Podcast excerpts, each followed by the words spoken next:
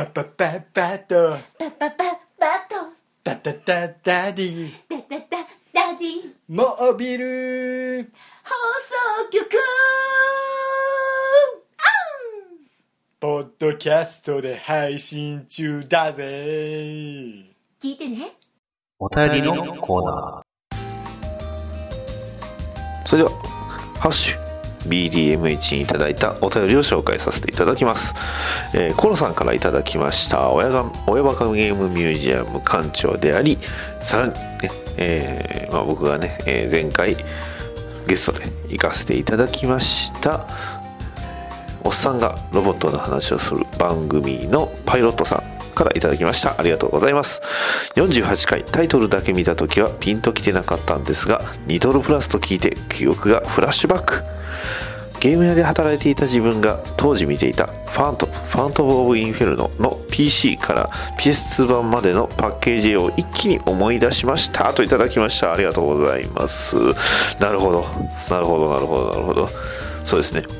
えーそうなんですよ。PC から PS2 版まで、えー PC もね PC 版もいろいろあるんですよね、えーメディアリンってねメリリン版って言うてね、えーちょっとそういうその倫理的な、えーまあ、表現を、えーやる前のバージョンと、えーそその審査を受けた後のバージョンとさらにインテグラと言われる全くね、えイラスト等がいいろんなものが、え非常に、え書き直されて綺麗になった分とか、まあえあとは PS2 版という形でねさまざまな媒体でありましたフラッシュ、えファントムなんですがそうですね。ね。えーちょうどクロさんが、えーやっていた頃、まあえーゲーム屋さんで働いていた頃は XBOX360 版はまだなかったということですね。はい。そちらがね僕すごく気になるんですけどね。さあさあ、えーコロ館長ありがとうございます、えー続きまして、えーヒルアンドンさんさんからいただきました。ありがとうございます。ああ私も一瞬ファントムなんか洋言の紹介かな？と思ってましたよ。PC 版も PS2 版もプレイしたのに大好きな作品の一つです。やたら詳しい銃の説明とかいいですよね。そしてアニメ版のラストは炎上しましたね。といただきましたありがとうございます。いやよかった。このねアニメ版のラストでねこう話がこう盛りね、えー共有できたということでヒルランドさんうんさすがです。ありがとうございます。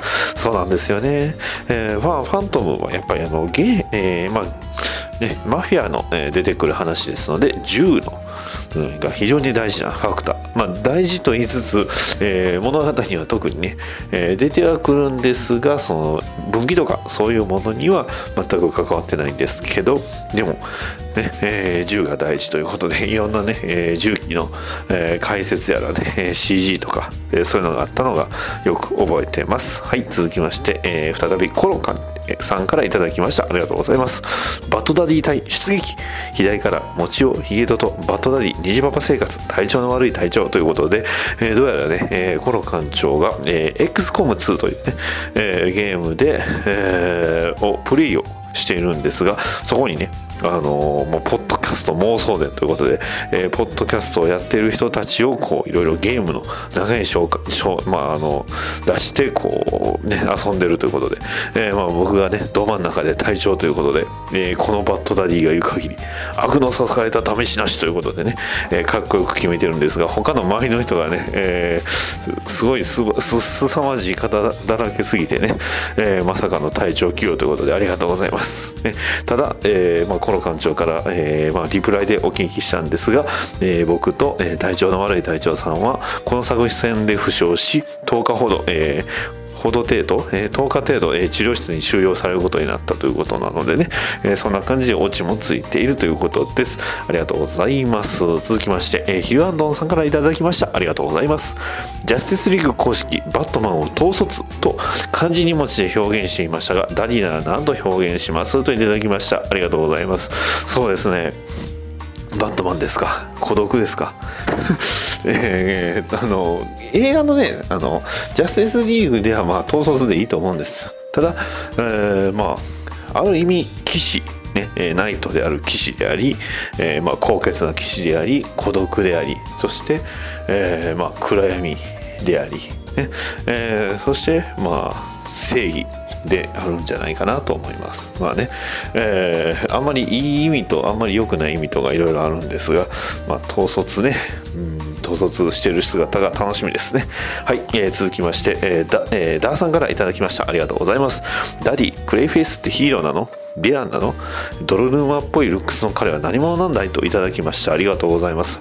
クレイフェイスですか？いい質問ですね。これは、えー、ニュー52ね、えー、いわゆる、えー、リブート後のこのクレイフェイスというキャラクターなんですが非常に不安定なキャラクターになっておりまして、えー、まあこちらの方はねえー、っと、まあ、ニュー52で、えー、翻訳もされております、えー、グラビティシフト、えーえー、グレイブヤードシフト、えー、バットマン真夜中の事件簿というね、えー、作品の中に、えー、登場するんですが、えー、その中の、まあえー、1エピソードの方で、まあ、このね、えー、クレイフェイスが出てくるんですよねただこのクレイフェイスもともとその、まあ、ヴィラン間違いなくヴィランなんですが、えー、そのえー、本名がベイジル・カルロというねキャラクターなんですがなんとこの、まあ、どんなね、えー、姿にもなれるわけなんですよ。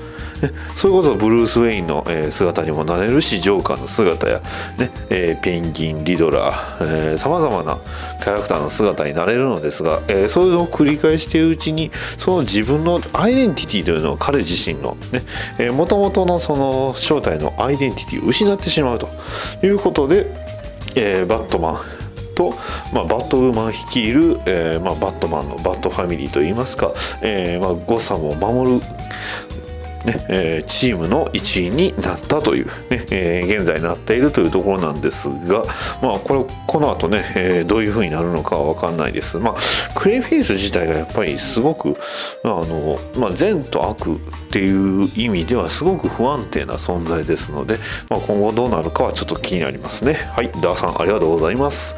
えー、続きましてコロさんから頂きました。ありがとうございます。えー、ウォッチマン会、えー、非常に聞き応えがある回でした。おお腹がアメコミでいっぱいですといただきましてありがとうございます。そうですね。さすがに、えー、2時間はやりすぎだったかなとは思うんですがただ、まあ、ウォッチメンをね、えー、語るにはまだこの2時間でも足りてない、えー、なぜならウォッチメンねえー、コミックのウォッチメンを話しました。はいそうです。映画のウォッチメンもまだ話せます。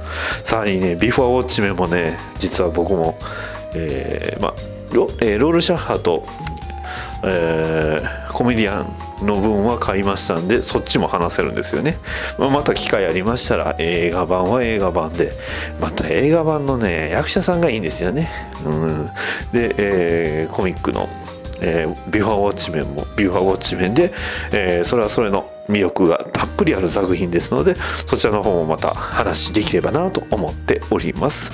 コロ館長ありがとうございました。以上です。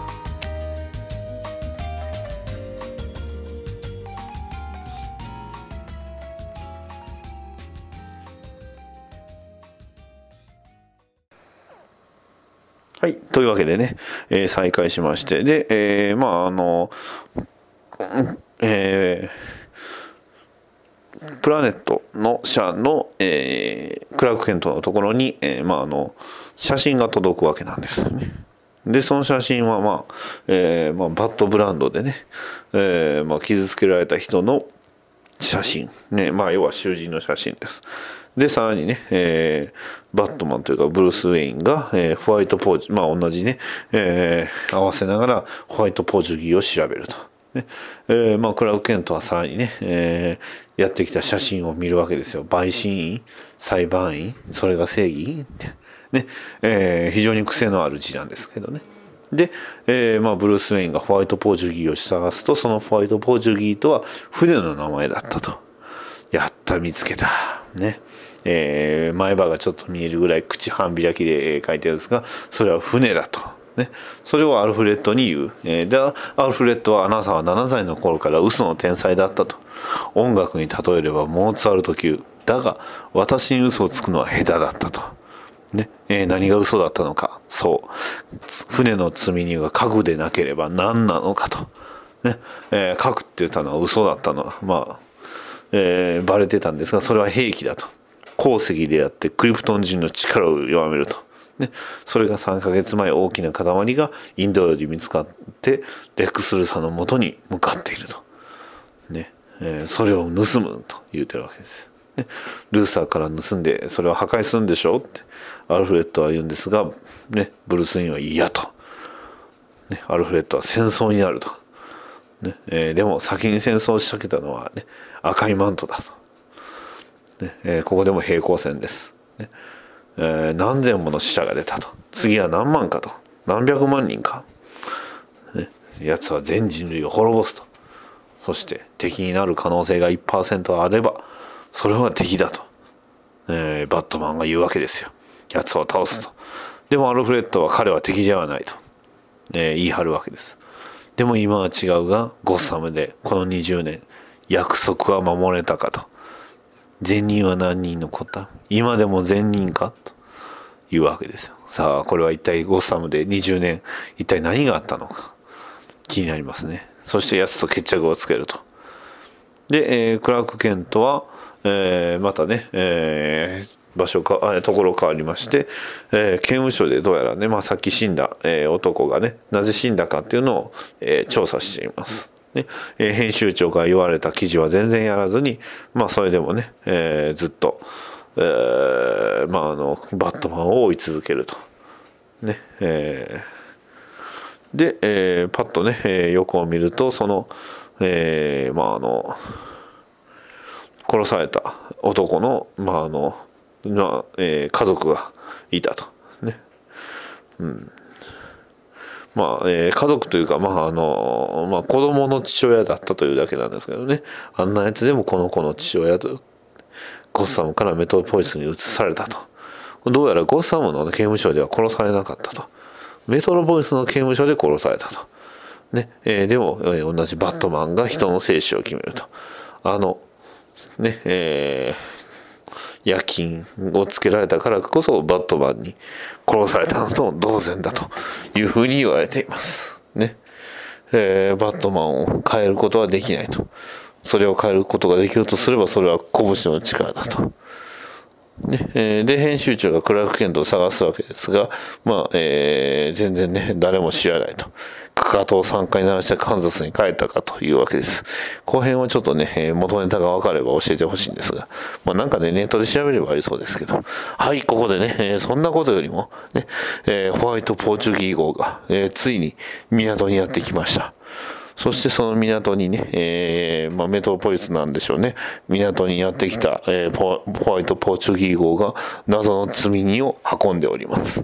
ねえー、ちなみに結構細かいところがね、あの、アルティメットエディションであったんで、結構その辺飛ばしてますね。えー、結構僕、えー、BVS に見入ってるのもあるんです。ですが、まあ、えー、そして、トラックにね、レックスコープ行きのトラックに、まあ、あの、その例の、えー、ね、えー、箱を入れるんですが、それを見つめる、えー、高いところ、クレーンの上に立っていた黒い影。そう、風にたなびいて、えー、その黒い影。それはそう、バットマンです。ここのね、バットマンがかっこいいですね。そしてそこのね、えー、船のところにはもちろん、えー、ロシア人ことアナトリ・クナイゼフもいます。そして銃を、ね、狙撃銃を構えて、その狙撃銃を、えー、トラックに向かって撃つと。はい。で、えー、まあ、いわゆる発信機がね、えー、なんなんか、なんかでしょうね。はい。で、えー、トラックは発進。そして、えー、バットマンは、はい、何をするかというと、ね、えー、そこに隠してあったバットモービルが飛び出すわけですよ。いやー、すごい。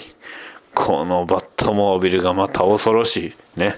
えードーンと出てくるね、えー、非常に低い車体のバットモービル、ね、真正面にマシンガンがついていて、で、さらにね、えー、まあ、タイヤを回転させながらね、ワイヤーフックで、えー、車をね、えー、捕まえて、その車でこう、トラックを攻撃したりとかいろいろしたりしてね、カーチェイスを行うわけですよ。ね。えー、ちなみにもうこのカーチェイスに関しましては確かにすごいんですけど、えー、まああのあったことだけ言いますと、えー、バットマン襲撃するんですが、まあ、ぶっちゃけ言うとこの襲撃ではあのえー、レンクスコープ、まあ、あの、クリプトナイトを奪うことは失敗してます。ね。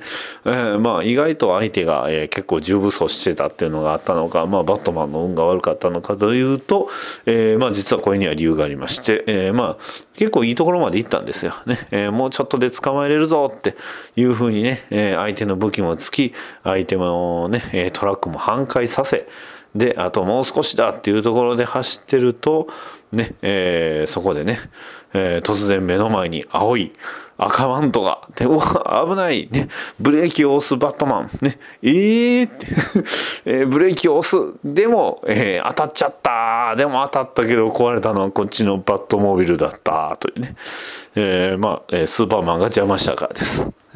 えー、そしてその邪魔をしたスーパーマンは、まあ、バットマンがね、えー、いるところにやってきて、えー、バットモービルの、えー、屋根をこじ開けて、ね、えー、バットマンと対峙する。ね、バットマンは死んだと。ね、これ以上出しゃばるなと。バットシグナムを見ても出てくるな。ね、これ以上はね、えー、今回は見逃すと言うてるわけです。ね。そんなスーパーマンに対して、えー、バットマンが一言教えてくれ。赤い血は流れるのかと。ね。Do you bleed? ってことですね。ちなみに Do You Bleed? ってこれあの、この時流れてるね、えー、曲の名前なんですが、そこでね、えー、そしてそう去っていくスーパーマンに対してバットマンは赤く染めてやるというわけです。はい。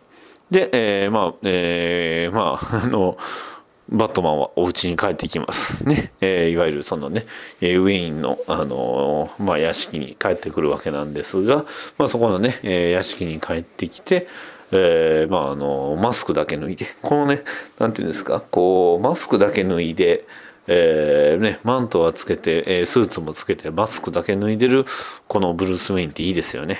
うん、すごくブルース・ウィンらしくていいんですよね。で、えー、まあ、その発信機がね、えー、どうなったのかの位置の確認です。ね。まあ、ぶっちゃけその発信機つけるだけでよかったんじゃないかっていう、うん、意見もあります。はい。えー、まあ、あとあの、バトマンの襲撃で発信機取れてた、なくてよかったと思います。結構ギリギリやったんですけどね。で、どこにあったかというと、例のレックス・ルーサーのお家ということです。ね。位置特定、レックスコープ、リサーチパークということです。で、それを見るブルース・ウェイン。今度はちゃんと口が閉まってます。ね。えー、箱を開けると、そこにあったのは緑色の輝きを放つクリプトナイトの。ついにそれをね、えー、輸入に成功したと。ね。いうことです。えー、ところ変わって、えー、ワシントン DC、ねえー、ロイス・レーンはまだね、えー、国防長官に対して訴えますね。嘘の誇張もないと自分のせいで人が死んだ。だからこの、えー、銃弾を調べてほしいと。スーパーマンが犯人であると思うなら捨ててくださいと。長官に任せますというふうにして、えー、長官も、まあ、あの、人目をね、えー、忍んで、えー、それを、えー、見つける、まあ、受け取りました。えー、正義で、えー、また公聴会のね、えー、まあ、議員が、えー、女性議員が言うわけですよ。スーパーマンに対して、え、出席を、えー、要請したと。ね、え、砂漠で一体何が起こったのかを、ね、え、強大な力を彼はどこまで使うのかというわけです。え、それをそれぞれ、え、見たり聞いたりする、え、それぞれのキャラクターたち。そしてレックスまあ、えー、レックス・ルーさんは、えー、まあ、緑の輝きを放つクリプトナイトに、えー、まあ、うっとりとするわけです。ね。えー、で、スーパーマンは、あの、い、お家、実家に帰ります。ね。で、母親に相談します。でも母親は、あなたは人殺しでもね、えー、何でもない、兵器でもない、えー、そばにいてほしかった。でもそれはできない。ね。今やスーパーマンはヒーロー。ね。みんなの象徴。みんなの天使。彼らが望む全てになりなさいと。ねえー、でも、ならなくてもいいと。ねえー、この世界に、ねえー、この星に借りはないと。何一つ。だから去ってもいいと。はい。で、ところ変わって、えー、まあ一番最初に公聴会にできた女性が登場するわけです。ね。えー、その女性が、えー、まあなぜね、登場するかというと、ちなみにこの女性、えー、このシーンは、えー、アルティメットなシーンですので、えー、ご注意ください。で、えー、まあその女性はとある男の姿を見ると、まあすぐ逃げていったと。ね。えー、その姿を見る。えー、例のロシア人です。はい。おっと何かを知ってるんじゃないですかね。ね。で、えー、上院議員に、えー、公聴会前に絶対に話をしないといけないということで、えー、女性議員のところに、えー、その、ね、えー、女性が、最初に訴えた女性が現れました。ね。えー、一体何なのかというと、実は嘘をついていたと。ね。えー、砂漠の事件は罠だ。はい、ここで、えー、上銀議員が服服装して、えー、ロイス・レインに話しかけますね。それはスーパーマンがはめられてる。で、銃弾の正体は特殊な金属。ね。えー、それをある企業が製造したと。その企業というのはレックスコープと。はい、レックスコープの作った銃弾だと。砂漠に傭兵部隊を持っていたと。ね。えー、それがそのスーパーマンのせいにし、例の砂漠の事件をスーパーマンのせいにしようとしたと。ただ、えー、それを公表はできないと。ね。首はごめんだということで。ね。えー、まあ、ただね、スーパーマンがはめられとしてなぜ砂漠の真ん中にと。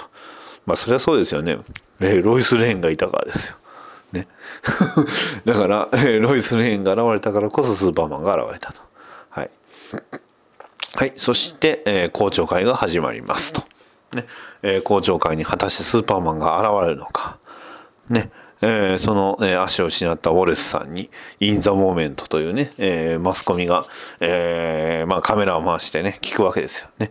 目を覚ましてほしいって、我々はってね、生身は人間だというふうに聞くんですが、ここでね、えー、ブルース・ウェインがこのニュースをなぜか聞いていました。ね。で、あれって、ウォレスがこんなとこにおるやんと。ね、えー、スーパーマンヒーローじゃないということで、えー、で、えー、スバブルース・ウェインはね、グレッグを呼べと。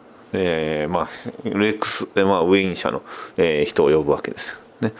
えー、スーパー、で、ロイス・レーンはスーパーマンはレックス・ルーサーにはめられてるということを電話で言います。ね。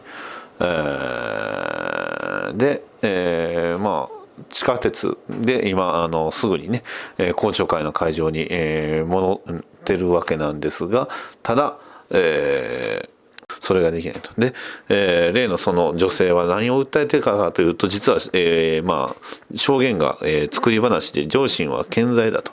ね、議会は利用されているということで、さあ一体誰がやっていたのか。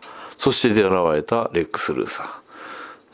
女性秘書に、自分の席を取っておくように言うて、女性議員の前に現れました。ね、兵器に出資したいが、田舎での、議員が猛反対していると。スーパーマン対策の議員は脇が甘いと。ねえー、で、ブルース・ウェインはそのウォレス・キーフに、えー、保証はどうなってると言ったら、えー、小切手が、えー、変装されていると。ね、えー、俺は亡霊だ。2年前の悲劇で。ね、えー、まあその小切手が全てなぜか変装さ、あのー、返されてるというわけです。一体誰も何者かによって。はい。そしてさらに校長会にスーパーマンが現れました。ね、ついに現れたと。それをみんなね、えー、いろんな人たちがテレビで見ています。ね、彼はどんな発言をするのかが世界中が注目しているということです。ね、えー、ついに来たと。この議事堂に。で、えー、上銀議員は、えー、まあ、レックス・ルーサーから離れていきます。ね。えー、まあ、揉めそうだね、という。で、レックス・ルーサーは言います。アメリカで一番古い嘘はと。力は罪じゃないと。いうね、えー、話を使えて、幸運をと言います。ね。はい。えー、つさ、まあそこでね、えー、地下鉄のシーン、これアルティメットシーンですけど、えー、女性、要はあの、最初にね、公聴会で、まあ訴えて実はそれが嘘だったと言った女性が地下鉄にいます。その、えー、地下鉄に、えー、乗ってた牛、ね、乗ろうとしたところに後ろに、えー、スッと立ったのが例のロシア人。ね、女性は気づいていません。そしてその女性をロシア人はなんと、なんと突き飛ばして、しまいました。はい。ねえ、なんとね、死んで、えー、殺されてしまったんですよね。はい。で、そうこうしているうちにスーパーマンがついに、ね、えー、校長会に現れます。ねえーまあ、多くの民衆たちはねスーパーマン、えーに対して好意的な意見と否定的な意見というふうに2つにね分かれています。ねえースーパーマン出ていけというあれもあれば、えースーパーマン救ってくれと救世主と言うてるのがあります。で、えーブルース・ウェインの、えーところにもけ、えーまあ、とある特殊な書類が届いていたと。ね、で、えーまあそそうこうしてるうちに、えースーパーマンが公聴会にやっていきますね。普通の、えーさ公聴会のね、えーところに、えー青い全身青タイツのムッキムキな男がね、現れるわけですよ。これまた、なんていうんですか、こう、ちょっとね、えー非常に変わったシーンです。なんかね、えーすごいシーンですよ、これは。ねそして、で、スーパーマンが、ついに公聴会のところに立つわけです。ね。えー議員を代表して公聴会への出席に心から感謝しますと。女性議員は言います、ね、民主主義とは対話を重ね互いの同意のもとに行動すること。ね。うん。でまず初めに当委員会では影の圧力は一切認めないと。ちなみに、えーここでね、レックス・ルーサーは、えーえー席だけ取っといて誰もいません、えー秘書だけがいます。で、この、えー議会では、えー真実のみ語られるべきと。そしてね、上議員議員が、まあ、水を見つけるわけ。なんかね、飲み物が置いてあるのを見つけるわけです。はい。で、ここで言葉を濁します。えー共に手を取り、協力してって言うんですが、その水が気になります。ね、それをあれっておかしいなと思うスーパーマン。ね、我々は、ねえーでそこで、えー女性がね、えーまあ、飲み物を,、えーを見ると何か書いてあるんですよ。ピーチティーグランドマザーズピーチティーっていうふうにね、えーちなみにこの辺のシーン、えーさっきの前の部分で説明するのを忘れました。えーとにかく、えーえー議会のところには、ね、公聴会にはレックス・ルーサーはいません。ね。えーそして、えー一体何が起こるのか。ね。すると一瞬でなんと大爆発。はい。ここで、えー今まで出ていた女性議員、ね、えー女性秘書、えーウォレス、えー皆、爆発で巻き込まれて死んでしまいました。いやー、強烈。もう大爆発。ね。えー周りは騒然としています。ね。その中、炎に包まれる中、無事なのはスーパーマンだけです。まあ当然ですよね。スーパーマンはそれに、えー焼かれても死なないと。えーそして悲しげな顔をするスーパーマンと、えーそれを呆然と見つめるブルース・ウェインと。で、えーブルース・ウェインの、えーところに届いた手紙は、えーまあ、今までね、えー赤文字で書いてあったね謎のその,、まあ、あの小切手がね変装されたのと同じ文字で書かれた「You let your family die」お前は家族を見殺しにしたと、ね、いうふうに書かれていました。ね、ちなみにこの文字、えースーパーマンのねクラーク・ケントの元に届けられていた文字と同じ、えー筆跡です。ね、まあじゃあ誰が書いたんかっていうと同じ人物なんですけどね。えーでそれを見て、えーブルース・ウェインは怒りに体を震わせます。ね、はい。で、えー次のシーンね、えーここからちょっとアルティメットシーンいきますね。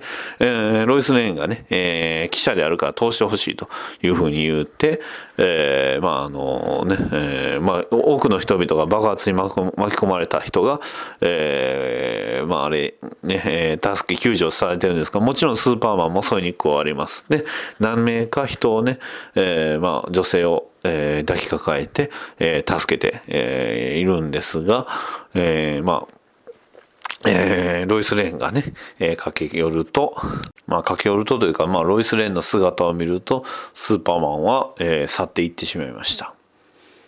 まあ、だから、あの、まあ、アルティメットな方ではない場合は、スーパーマンが人助けしてないんですよね。このシーンでは。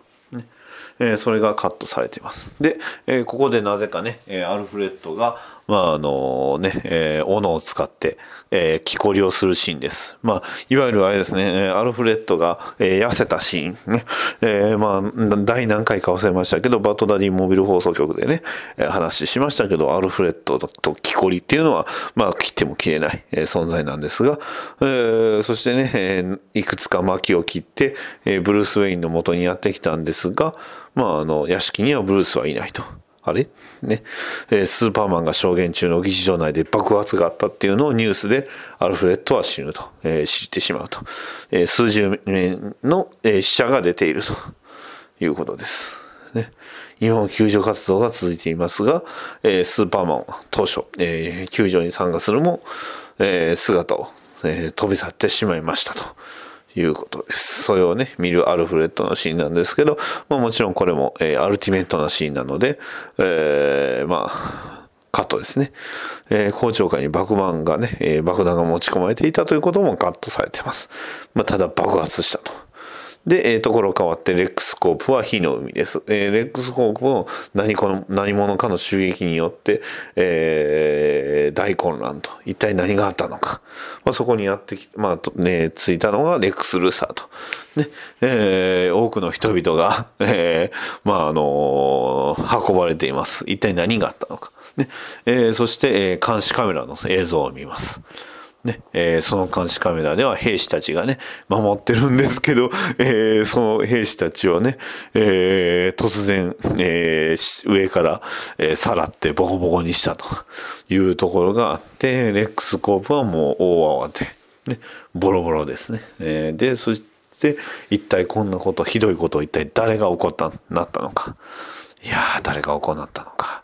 そして、えー、レックス・ルーサーは自分がね、えー、まあ先日持ってきた、えー、クリプトナイトの探すと、そこにはバットラングが刺さっていました。ね。えー、まあ、ただここでレックス・ルーサー若干ちょっと笑ってるんですけどね。はい。ね。えー、ただ、えー、えー、ウォレス・キーフがどうやら爆弾を、えー、車椅子に隠して、えー、まあ持ってきたと。スーパーマンにもなぜか防げなかったと。で、それを見て、見たスーパーマンも気づけなかった。あの場にはいたのにと。で、ロイス・レーンがあれは陰謀だと。言うんですが、えー、スーパーマンは、えー、自分を責めます。僕が見落としてた。ね。僕はずっと父の思いに従っていたと。ね、この辺はあのマン・オブ・スチールにあるんですが、まあ、要はヒーローになれってことですね。亡霊が作った正義の味方だと。ね。えー、カンザスのただの夢だった。農夫の夢だと。ね、スーパーマンは幻だというふうに、えー、めっちゃ落ち込みます。ね。で、えー、ロイス・レーンは、えー、それがみんなの夢になって、えー、希望を与えたと。ね。えー、だから絶望するんじゃないと言うんですが、スーパーマンは、えー、まあ落ち込んだまんまですよね。で、えー、スーパーマンのその胸のマーク、ね、それは希望の印だと。えー、その辺はマン・オブ・スチールで、ね、ただそれは、えー、僕の世界ではねと。でも、その世界はもう存在しないというふうに言って、えー、スーパーマン落ち込みまくって、え、どっか飛んでいってしまいます。はい。で、え、ところ変わりまして、え、今度は、え、例の、あの、スーパーマンというかね、えー、ゾッと将軍のいたあの船ですよね。で、そこの船に、えー、なんとレックスルーサーが入り込んでしまいます。ね、なぜできたのかというと、まあ、要はゾット将軍の指紋を使ったんですよね。で、えー、そして謎のね、えー、液体が充満するプールが、そこにプールに入っていくレックスルーサー。勇気ありますよね。めっちゃ怖いです。で、えー、まあ真ん中のね、えー、まあそのとある装置のところに、え、やってきて、その装置を作動させることに成功するレックス・ルーサーですよ。ね、えー、まあそれもただのね、なんか鍵みたいなものをこう抜いて刺すだけなんですけどね。はい。そして、えー、再起動した宇宙船。ね。で、えー、その宇宙船が、ね、その宇宙船がそのアーカイブに10万の異なる世界の情報があるということで、それをレクスルーサーが教えてくれと言います。はい、ここから、これはね、アルティメットじゃないですよ。えー、ブルース・ウェインがね、えー、突然凄まじいダンダダンっていう音楽に合わせてタイヤを叩いてます。ね。タイヤを叩いて上半身裸で鍛える、えー、ブルース・ウェインね。さらにレックス・ルーサーから奪った情報をもとに、えー、クリプトナイトの成分を調べる。で、さらに懸垂。ね。えー、例のあの、カンカンカンカンっていう懸垂と違って、なんとね、体に、えー、またこれまたね、鎖でタイヤをつけた、重りをつけて、ね、えー、懸垂をするブルース・ウェインで、えー、さらにタイヤをね、引くブルース・ウェインで、えー、レーザーで、えー、クリプトナイトを焼く、ね、加工するブルース・ウィン。ね、えー、さらにタイヤをね、引く。もうこのブルース・ウィンタイヤが好きなんですかね、これ。ね。で、えー、まあ、あの、またダンベルをやったり、まあ、クリプトナイトを粉末状にしたり、ね、粉末状にしたものを弾丸にしたり、ね、えー、タイヤを引き終わったり、ね、えー、レーザーで加工し終わったり、ね、ダンベルを引き終わったり、ダンベルを落としたり、ね、えー、重りを落としたりとか、要は、こうね、とにかく今の肉体を維持するためにトレーニング、過酷なトレーニングは欠かさないと。ね。まあそんなトレーニングをしても疲れ切った、えー、ブルース・ウェイン。ねえー、またね、えー、レックス、えー、ルーサーの情報を見るとメタヒューマンと書いてあるものがありました。そこには4つ謎のファイルがあります。W、C、稲妻。そして A って書いたね、えー、そして W の方をクリックすると例のあの美人が映ってると。おなんだこれは。これはもしかして無風な映像なのか、えー、ブルース・ウェインがついつい身をね、えー、乗り出してしまって、えー、さらに、えー、2015年6月22日のパリの、ね、監視カメラの映像、ね。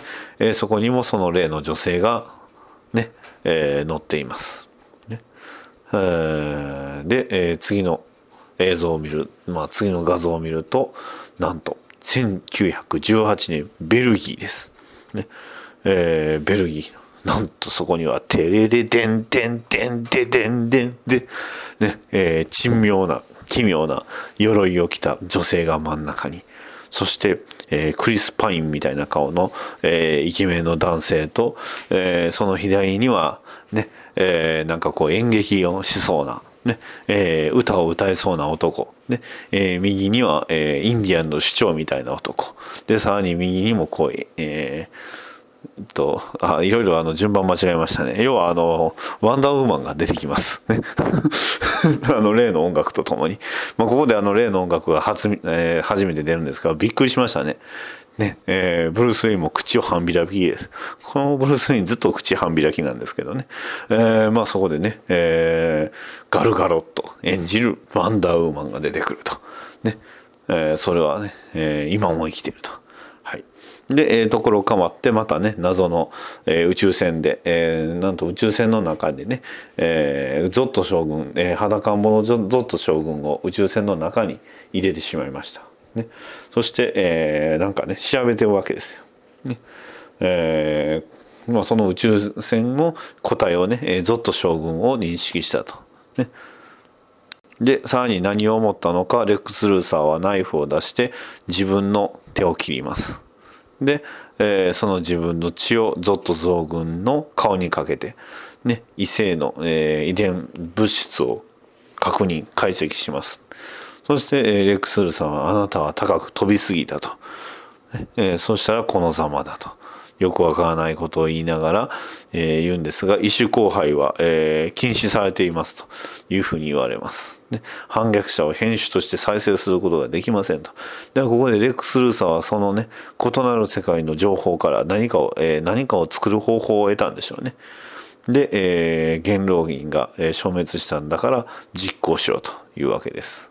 ね、クイサリス化トランスフォーム開始ということでゾッと将軍を何かに作り変えると。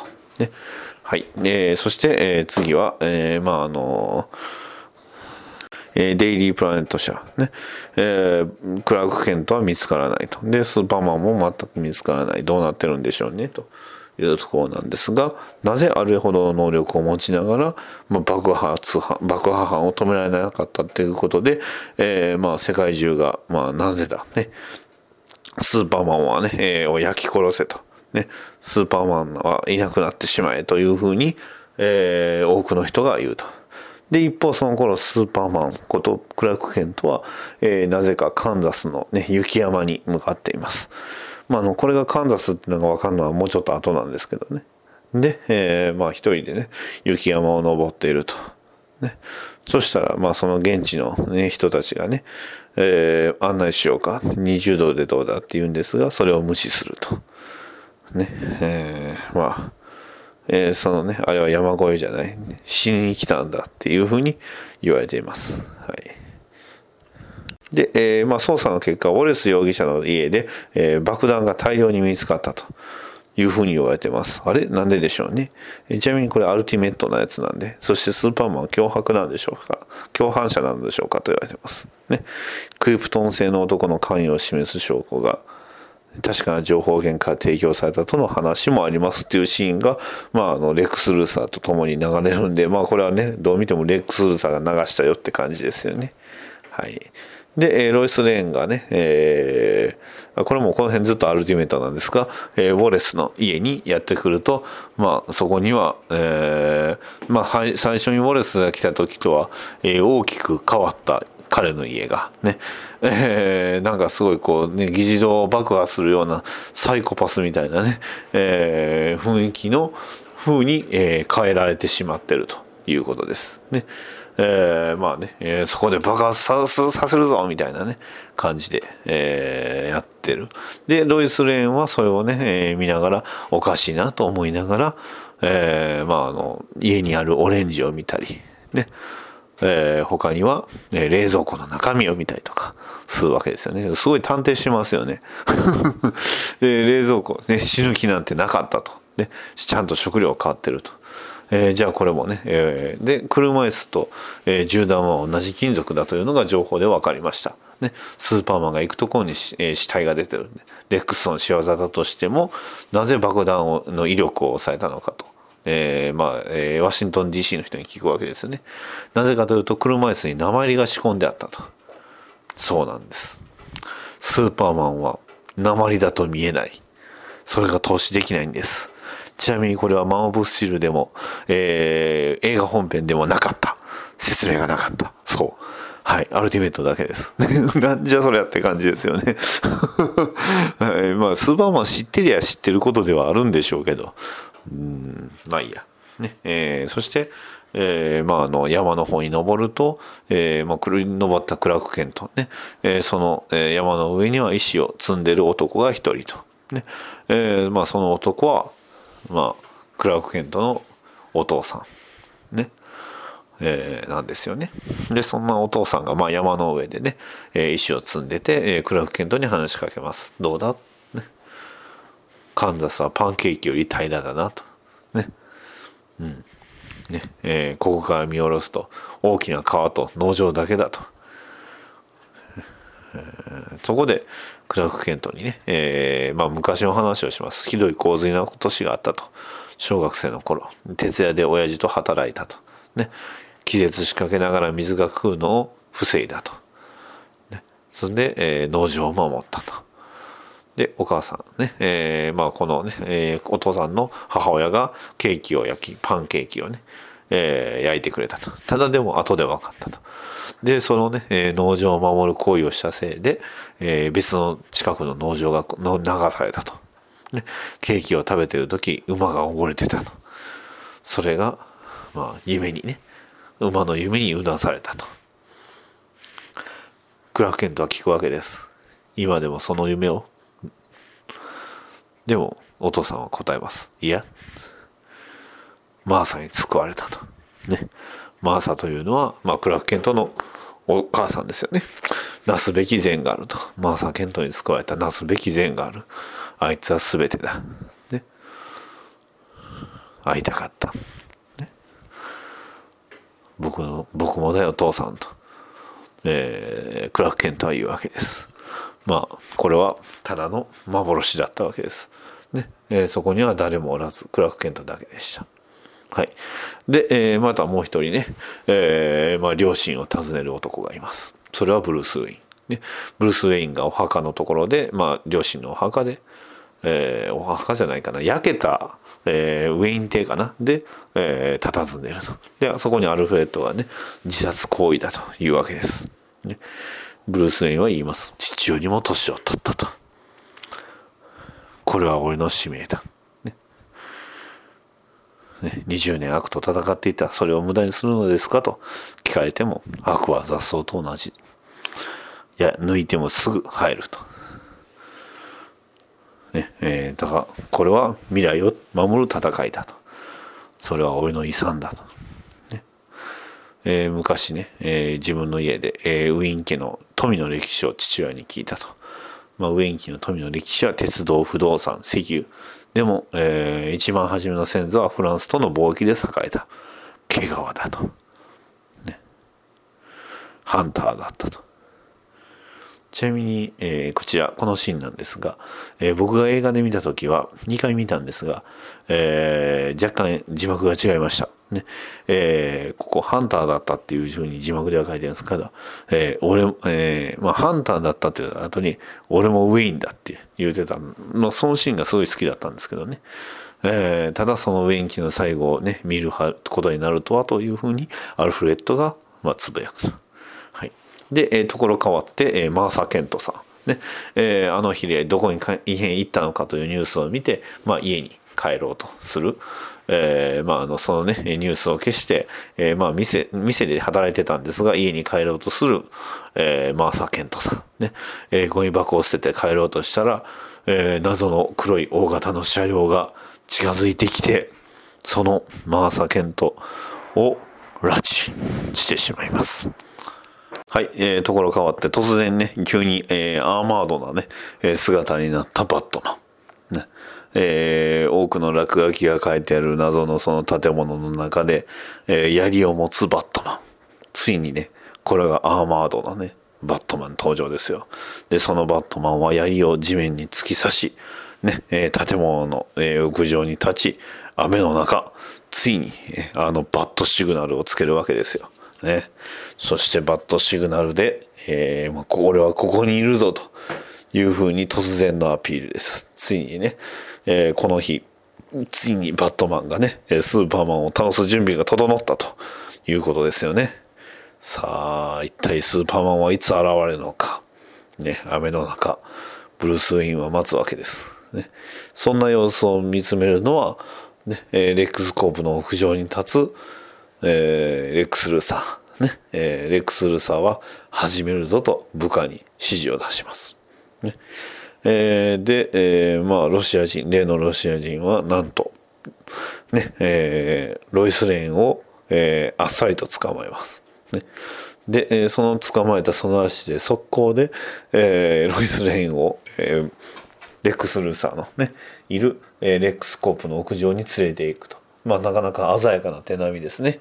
えー、やると決めたからにはあっという間。ねえー、ちなみにこの、えー、ロイス・レーンが捕まってそれを助けに行くスーパーマンとね、えー、それに対抗するレックス・ルーサーみたいなのレゴのおもちゃがありましたけど、まあ、おそらくこのシーンなんでしょうが、まあえー、特にここではまだスーパーマン出てこないですね。うん、で、えー、ロイス・レーンがついにねえー、追い求めていた、えー、物語の犯人であるところの、ね、黒幕であるところのレックス・ルーサー、ね、朝はロー、スラックスラサ姿はローラ、ロイス・レインというわけで、現れたロイス・レインとレックス・ルーサー、ね、夜景を見ようというわけです。近づいてきます。ね、高層ビルのトリビア。なぜ高いのか。ね、えー、軽金属でできているから、風でも揺れると。ね。えー、その軽金属、まあ要はレックスがね、えー、使っていた軽金属、ねえー、銃弾で使っていた、えー、金属ですね。女は怖いがでも証拠がないと。砂漠に消えたと、えー、それに対してレロイスは行かれてると言うんですが、えー、レックスルーさんはね、えー、それにも特に、えー、めげずにスーパーマンを呼ぶわけですよ。ね。えー、まあそこからのね、え、レックス・ルーサーは、えー、非常に頭がこう、すごく素晴らしく回転すると。ね、スーパーマンへの近道はどこなのかというと、可愛い小道、レーン、ロイス・レーンだって言って突き落とすと。えー、で、ロイス、ロイスがこう落ちるんですが、えー、それを助けるスーパーマンと来てくれたと。ね、さすがですね。えー、まあ、スーパーマンこういう時は間に合いました。ね、そしてロイス・レーンを、えー、安全なところに下ろし、えー、スーパーマンはね、えまあ、あのー次はね、えーレックスルーさんのところに行くわけですよ。ね。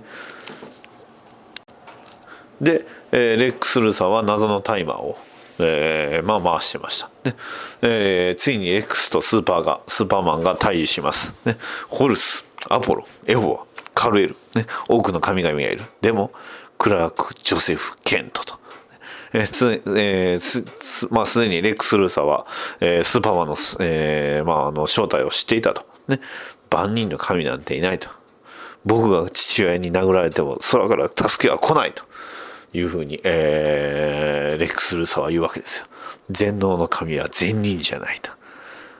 善人は全能の神にはなれないというわけです。お前には無理だと。ね、ヒーローなんてのはできないって、戦も野郎だというわけです。それを暴露してやると。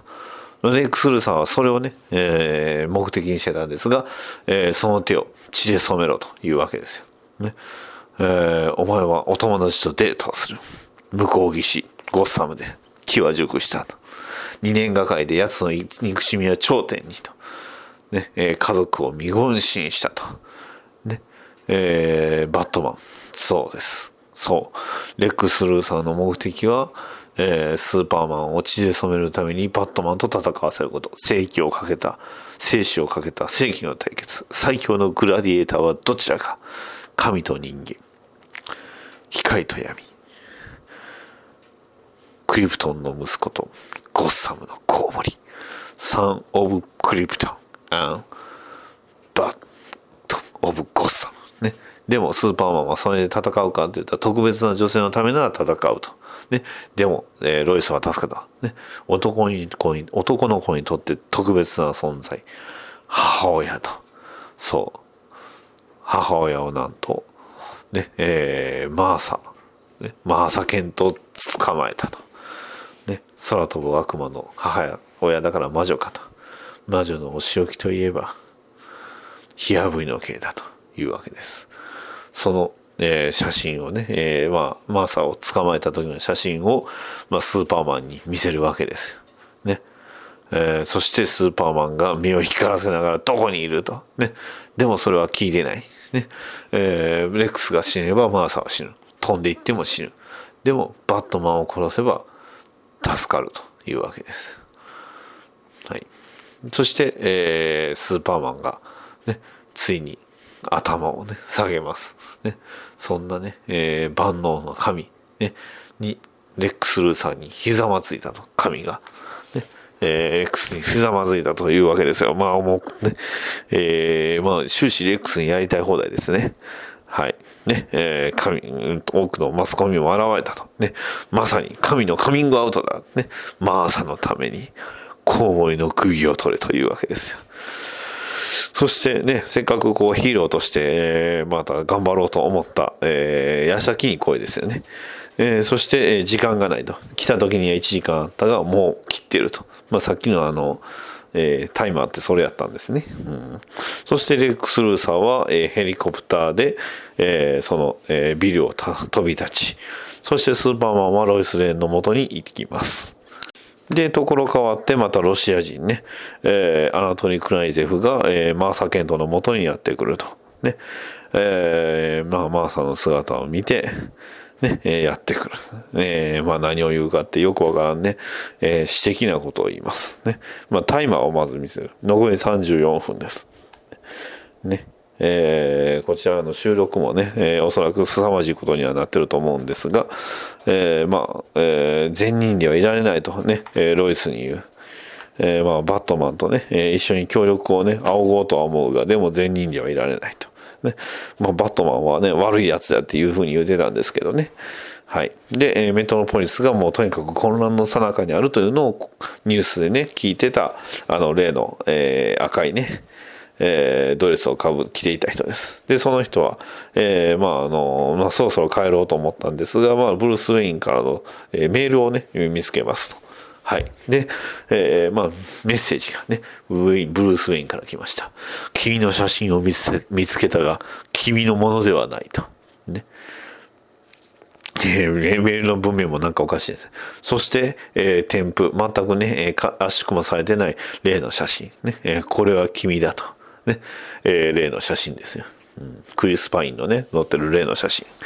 ね、えーまあ、それを見て懐かしがる、えーワン、ホットアップね、女性ね。君、これは君だ。どこにいた、ね、君は誰だ？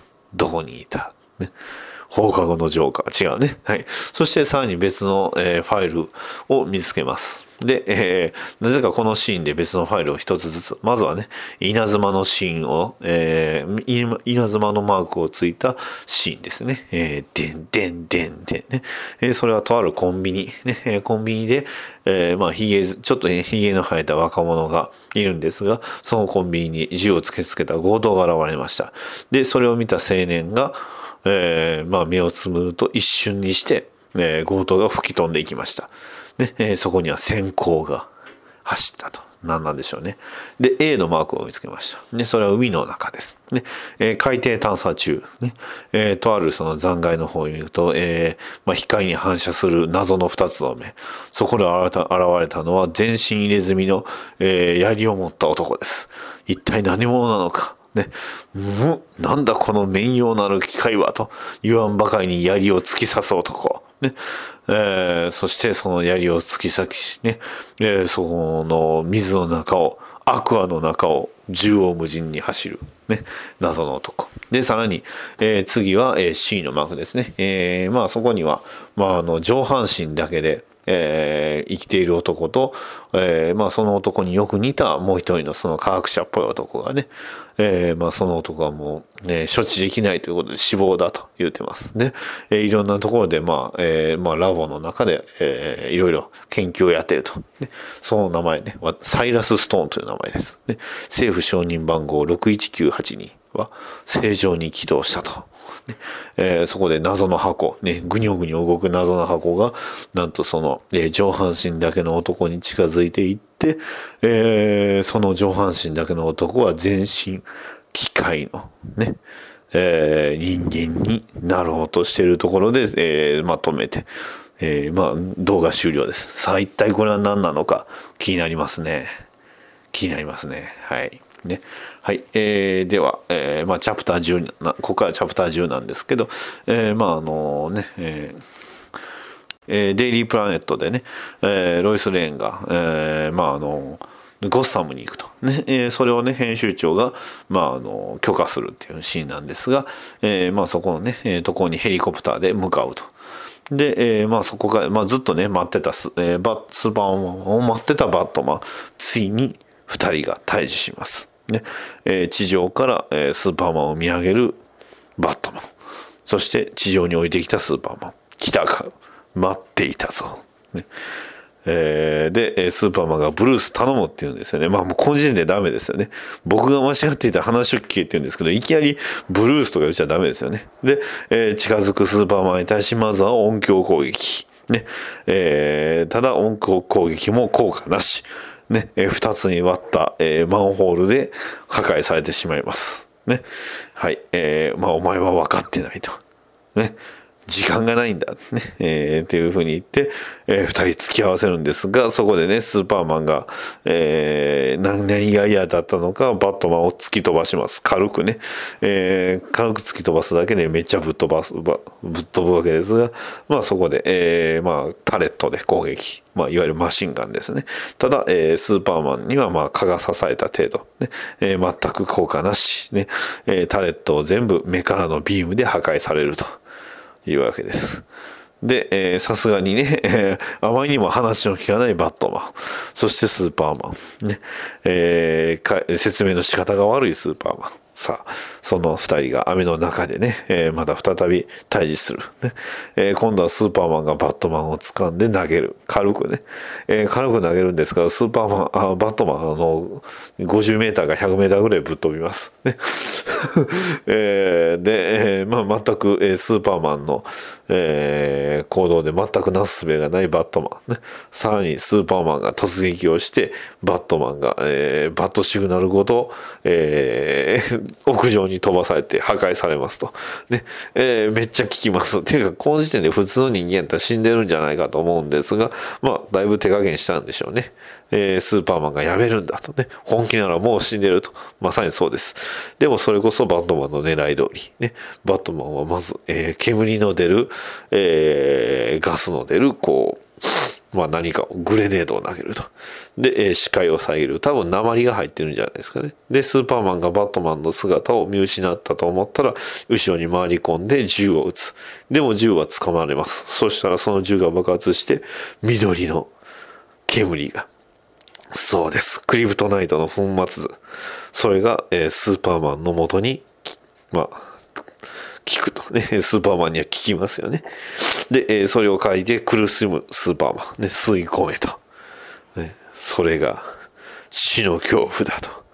ね。はい。で、えー死の恐怖に怯えろと。で、スーパーマンはバットマンを殴ろうとするわけですが、そのパンチを軽く受け止めるバットマン。人間の勝ちだと。ね。えーまあそこからね、スーパーマンがいくら戦おうともバットマンのアーマーで強化されたバットマンの強烈なパンチ、ね、強烈な膝蹴り、強烈な肘打ち、さらに蹴り、えーこの一連の流れですよ。で、さらに、えーまああのね、えー屋上の上から、えーまあそのまま、えー両足で踏みつけて、えー建物の中に入っていく。ね、スーパーマンを蹴るバットマン。さあ、蹴る、蹴る。ね、で、さらに殴る。ね、殴る。殴る。殴る。ね。えー一方的にスーパーマンを、えー攻撃するバットマン。ね。まあ、ただ相手、お、さらにね、左フックですよ。この左フックがね、ね、えーダークナイトリターンズのシーンとほぼ一緒っていうね。いいですね。ただ、えースーパーマンちなみに、えー全くダメージ受けてません。ね それどころか、えー復活します。で、えー復活して、えーバットマンを軽く投げ飛ばすと。バットマンピンチ。ね、えスーパーマンもやっぱりちょっと、えまあ、弱ってはいるんですが、まあ、それでも徐々に回復しつつあると。ねえそしてスーパーマンがバットマンと、えー直接、えー えーダッシュでぶつかると。で、ただテクニックでバットマンを圧倒するんですが、えースーパーマンをこうね、どんどん殴るんですけど、えー最終的にはこうパンチをしても全く動かない。コーンとね、音がすると。で、えースーパーマン、えーまあ、バットマンを、に反撃と。ね。はい。でも、ここでね、スーパーマン失敗ですよ。バットマンをトイレにまで連れてきました。そう。トイレって何があるかっていうと、そうですね。水辺ですね。はい。えーねバットマンファン、えー皆様ご存知だと思いますが、なぜかバットマンっていうのは、えー水場、ね、えー水辺、水場に、えー非常に強くなると。ね、えーまあ、地形効果があるんですよね。はい。まあ、その辺はね、あの、アンダーザ・レッドフードとかね、えー見てはわかるんですが、えーまあ、スーパーマンね、えー突撃するんですが、えーバットマンが、えーまあ、装填がね、完了して、もう一台プリクリプトナイトのね、煙を、えー今度は直接当てますと。ね。それに対して、えー苦しむスーパーマン。ね。えーただ、バットマン、スーパーマン、えーも、えーまあ、マスクが半分割れてしまいます。ね。えーそして、えーそうですね。水辺にはよくある、えーまあ、陶器のね、洗面台ですよ。えーバットマン洗面台とかね、えーそういう水回りのものを持つと非常に攻撃力が上がりますんで。で、その、えーセラミックの洗面台を、えークリプトナイトで苦しむバットマンに、うーって言いながらこうぶつけます。ね。えーそうすること、そう、えースーパーマンはさすがにね、えーまあ、水場で強化されたバットマンの一撃を食らって、えースーパーマンがね、一瞬気を失ってしまいますと。そんなスーパーマンを掲げて、ね、歩くバットマン。ね。えー今度はとある場所に連れて行こうとします。さあ一体どこなのか。ね。えーバットマンがスーパーマンをね、えー上、結構な高さからこう落とします。ね。えー落として、バットマンもこう、ね、えグラップリングフックを使って、えースーパーマンの元にね、地上の1階まで、まあ今までほとんど屋上のね、建物の上でやってたんで、はい。えーそして、えーそのスーパーマンね、に対してバットマンは、えーグラップリングフックを足に巻きつけ、ね、そして、えー引っ張っていきます。ね、スーパーマンはうごめいていますと。ちなみにここのスーパーマン、まあ水で濡れてね、ちょっと髪の毛がちょろげなんですけど、ね、そしてスーパーマンが、えーバットマンが突然ね、両親に言われただろうとね、お前がね、ここに来たのは理由があると。ね、俺の両親は教え教えが違う、俺の両親の教えは違う。人は理由もなく路地裏で知るっていきなり突然、えー謎の、え説教ですよね、えー怖いですね。急にそんなこと言い出したら恐ろしいですね。で、うおーっとね、えー大声で叫びながら、えースーパーマンをぶん回し、ね、えー柱に叩きつけてダメージを与えると。混沌としたこの世界は正すしかないとね。まあ、バットマンなんかそういもう混沌の塊みたいな状況になってるんですが、なんとね、えーそこはなんと実はバットマンが槍を刺した場所だ。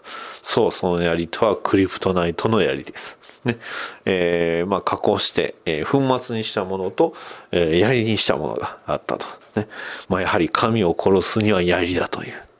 ねえーまあ、まあ、バットマンのアーマードバットマン自体もデザインが、えーなんていうんですか、やっぱりその西洋の騎士のデザインでして、をすごくね、えー意識したデザインでして、それってやっぱり、まあ、どこからかっていうと、まあ、えーまあ、両親が、ね、亡くなる直前に、両親と亡くなる直前に見た、例の、えーエクスカリバーが、あれがすごくね、えー印象的だったんじゃないかというふうに思われるんですが、まあ、スーパーマンに対して、お前は神でもなければ人間でもないと。ね。というわけで、槍で気を傷をつけると、ついにスーパーマン血がね、流す、流してしまいます。でも、スーパーマンは最後、殺される直前に、お前のせいでマーサが死ぬと。で、そのマーサという名前を聞いて、えーバットマンがなぜか困惑。なぜ仲間を。で、スーパーマンはバットマンに対して奴をさあ探して救い出せと。ね。えー今の際に自分の母親を、の命運を、自分を殺そうとする相手に、ね。バットマンにも正義の心は残ってるんだと。えーいうふうな、えー望みを託して、えーバットマンに言うわけです。一方、バットマンは過去自分のね、えー母親のことを思い出します。そう。母親の名前はマーサ・ウェイン。そうなんですよ。なんとね、えーバットマンのファンをやってる方、スーパーマンのファンをやってる人たち、みんなびっくりしました。そうですよ。バットマンの母親とクラーク・ケントの母親は同じ名前だったと。ね。これだけ聞くとみんなそんなん分かってるやろうというふうに言うんですが、ここまで物語としてこれを打ち出したものは今までコミックとして存在してなかったはずです。ね。そしてスーパーマン、バットマンも、えー、困惑します。なぜその名前を？そこに現れる、なぜか現れるロイス・レイン。ね。マーサは母親の名前だというわけですよ。ね。それを聞いたバットマン。はい。力を失ってしまいます。ね。そう。スーパーマンにも母親がいると。ね、その母親を殺そうとしている。ね、かつて自分の母親を殺したあの男のようにと。そして困惑するバットマン。ね、自分がやろうとしていたことは、そう。あの時の犯罪者と一緒だったと。そしてバットマンは槍を投げ捨てます。ね。はい。ところ変わって宇宙船。ね、えー発光体が出て、なんかそういことになってます。ね。大変なことになってます。ね。軍も警察も突撃と。ね。えーまあ、突撃しようとしていると。そして、マーサの、えー命も残り10分。ね。えー火炎放射器を背負う、えーアナトリ・クライゼフ。ちなみにこのアナトリ・クライゼフ、えー別名、KG ビーストですが、今回は絶対出てこないですね。えーで、落ち着いた、えーバットマンとスーパーマン。ねえーレックス・ルーサーが、えー悪いことをしようとしていると。ねそれに対して、えー宇宙船に行けというバットマン。ね、でも、それを、えー止める、えーやめよう、えースーパーマンが、えーいや、って僕が行くと言うんですが、バットマンは、えー待てと。宇宙船にはお前が行ってくれ。マーサーは助ける。約束するというわけですよね。はい。ね、覚えてますか？えーね、ゴッサムシティで、えー20年、約束は守られたかと言っていたバットマンが、今度は自分が約束を守ると。必ず助けると。そしてスーパーマンはその、えーバットマンを信じるわけです。ね。えーこの時のスーパーマンが若干ちょろげになってて、えー非常にいいんですよね。うんねえーまあ、左に、えー傷がついてるスーパーマン。いいですね。スーパーマンってこう、顔が綺麗なの基本なんですけど、こうやってね、ボロボロになるも悪くないです。そしてスーパーマンは飛び立ちます。で、バットマンも、えー、いつの間にか、えー、元の普通の格好の普通のバットマンに戻って、えー、バットモービルの飛行機に乗ります。で、その実は話を聞いていたアルフレッド。で、実は話をこっそり聞いておりました。ロシア人は港の倉庫ですと。ね。はい。で、えー、空からどうだと。で、えー、バットマンがアルフレッドを、えー、褒めます。ね、できた羊だ。アルフレッドは、え、その通りですと言います。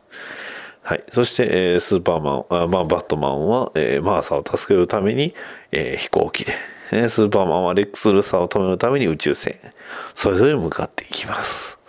で、えー、まあ、あの、ロイス・レーンはというと、まあ、槍がね、あまりにも危ないので、えー、まあ、どっかに持っていくと。そして、えー、いつもさな、さよならをあの世で歌いなとね、あの、あのトリ・クライゼフが、えー、マーサを脅すわけですが、そこに謎の音、ね、えー、光と音、えー、怖いですね。はい、一体何なのかというと、えー、戦闘機張りのね、え、飛行機で、え、バットモービルで襲いかかるバットマン。ね、えー、拳、え、まあ、機関銃で応戦するわけなんですが、まあ、バットモービルに搭載させている、え、マシンガンで、それを、え、ぶっ飛ばしておりますね。はい、えー、大爆発です。普通死にますね。はい。まあ、ね、えー、それは多分どうなったかはちょっと不明なんですが。ね。えー、で、えー、まあ、バットマンは、まあ、操縦をアルフレッドに頼みますと。ね。えー、ドローンモードって言って机の下からね、コントローラーが2つ出てくるんですけど、めちゃめちゃかっこいいんですよね、これ。ね、サーモ画像では3階に敵が24人いると。1対24。それもね、全員傭兵、プロの傭兵ですよ。ね。アーカムシリーズでもさすがに銃持った傭兵にはバットマン真正面から戦って勝てるわけがないと。ね。ですので、えー、3階にいるんであれば2階にいると。ね、行くと。で、そこで窓ガラスを割るんですが、この窓ガラスを割る前の瞬間の影がね、コウモリのマークになってめちゃめちゃかっこいいんですよ。いやここはね、非常にいいポイントですよ。で、一方それぞれね、えー、兵士たちは皆銃を構えて、えー、緊張してるわけですよね。バットマンといえば、あのバットマンですよ。危ない。ね。いくら銃、フル武装の男が24人。さあ、バットマン、一体どこから現れるのかとね、えー、出口を、えー、固めるバットマン。するとね、えー、光が現れて、いきなり床が抜けます。で、えー、床が抜けて機械に何かがついて、で、その何かがね、急に爆発します。で、えー、銃にね、何か機械がつくんですけど、それが爆発すると。で、えー、人々、えー、敵たちは皆、えー、ね、えー、開いた穴を見るわけなんですが、えー、その穴、の上からね、何者かが襲いかかってきて、えー、まあ、あの、銃を使ってね、銃を奪って撃ったり、ね、えー、まあ、あの、ね、えー、グラップリングフックで、ね、えー、敵を、まあ、捕まえて投げ飛ばして、さらにラリ、えー、ラリアット、ね、えー、さらに手榴弾に対しては、えー、じゃあバットラングかバットラングで敵を攻撃して、手榴弾に関しましては、えー、他の敵を攻撃して手榴弾を跳ね飛ばさせて爆発させて倒すと。で、それをしつつ、えー、殴る、蹴る、殴る、蹴る、ね、えー、持ち上げる、ね、えー、叩きつける。ね、えー、そんな、大乱闘ですよ。ドッタンバッタン大騒ぎ。ね、銃を撃っても効かない。なんでなんでしょうね。えー、まあ、木箱をね、えー、ブグラップリングフックで捕まえてぶつける。ね、えー、銃を直接受けたとしてもカンカンと弾き返されると。ね、えー、ナイフで3人、4人襲いかかってもそれぞれすぐにね、えー、パンチ、つつき、肘切り、ね、両手でパンチ、ね、えー、ケイック、ね、えー、パンチパンチキック、えー、とにかく、えー、そこの辺のチンピラ、ね、傭兵とはいえバットマンにはかないません。ね、お前らタイヤを叩いてるんかと。ね、今俺は人を叩いてる。そこで、え、後ろから銃の攻撃、ね、後ろから銃で直接受けてるわけなんですが、傷一つなく、ね、えー、普通衝撃で首が折れると思うんですけど、いや、バットマンだから大丈夫。ね、えー、こかされたりね、ナイフで刺されても大丈夫。バットマンだから。ね、はい、全くノーダメージですよ。ね。えー、膝を入れて、で、えー、足を折り、で、さらにその突き刺さったナイフを、えー、抜き、で、相手に刺すと。ねえー、さらに、ね、後ろから襲いかかっても全く関係なく、えー、最後ね、えー、地面に叩きつける。ね、ナイフで突き刺して串刺しにした相手には、えー、まあ、ね、意識のある相手には近づいて思いっきり怖い顔をして、えー、ボディーブローで気絶させると。はい、誰も死んでません。きっとおそらく。ね。多分、手榴弾はね、自業自得ですね。はい。そして、えー、今度はね、えー、壁から壁を貫通して、機関銃を持ってる相手の機関銃を奪って、えー、アナトリに向けると。ね。ここのね、機関銃を持ったマットマンがね、これもダークナイトリターンズですね。えー、武器を捨てろね。ぶっ殺すぞというアナトリ・クライゼフに対して、ね、燃えちまうぞと言うんですが、バットマン、そうだろうなと。ね、一言言って銃を撃つ。で、えー、まあ、あの、火炎放射器をの、えー、燃料タンクを撃って暴発させて大爆発。ね、マーサー・ウェインは自分で、えー、抱きかかえて守ると。息子さんの息子だ、息子だ、えー、息子さんの仲間だと。ね、マーサはだと思った、そのマントって言ってね。いや、いいシーンですよ。素晴らしいシーンでした。はい。もうね、バットマン V スーパーマン。えー、ここでね、えー、100億点ですね。はい。間違いない。ね。えー、まあ、この後はね、えー、割とこの後あんまり話しても、えー、割と、あの、あんまり、えー、そんな展開としてね、えー、面白くないというか それを言ってしまうとひどいんですが、まあ、えー、ここからはね、えー、スーパーマンがメインになっていくんでね、えー、バットマンファンとは、えー、とは、で言わせるとあれなんですが、まあ、スーパーマンが、レックス・ルーさんのもとに10分ぐらいかけてやってきました。打つ手なし、時間もなし、コウモリの食いもなしということで、えー、ただ、えー、まあ、あの、スーパーマンは余裕ぶってます。ね。で、えー、タイマーが鳴ってしまうと。焼き加減はウェルだ。いや、よく焼けた？ね。あなたに聞いたら、お前を焼けなくて残念だと。ね。バットマンが言うわけです。お前の負けだと。ね。えー、ただ、えー、レックス・ルーさんは負け方を知らない。ね、えー、罪人は許すが罪は別だと。えー、ね、お前の罪は深くて重いと。えー、まだ、えー、この、ね、えー、後に及んでも、レックス・ルーさんはまだまだ負けないと。ね、神を殺せるのは悪魔だけだと。ね、えー、コウモリじゃやっぱダメだと。ね、えー、本当に殺すつもりだったのか、それともね、えー、血で染めて、ね、スーパーマンのヒーローとしてスーパーマンを殺すのが目的だったのかっていうのは、まあ、はっきりとはわからないんですが、まあ、それでもダメだと。ということで、最終的な、えー、レックス・ルーサーの作戦。はい。えー、その作戦とは一体何なのかと。ね。えー、まあ、国防総省もね、大慌てです。ね。えー、一体何が起こっているのかそうしたら、えー、まあその、えー、イニシエのクリプトンの怪物を、えー、レックス・ルーサーの父で呼び覚ましたと。ね。えー、ゾット将軍の肉体を、えー、使って、えー、再生。で、さらにその、まあ、レックス・ルーサーの人間としての血を混ぜて作ったのがお前の、ってスーパーマンに言うんですよ。破滅の日、ドゥームズデイ。ね。ここで登場、ドゥームズデイですよ。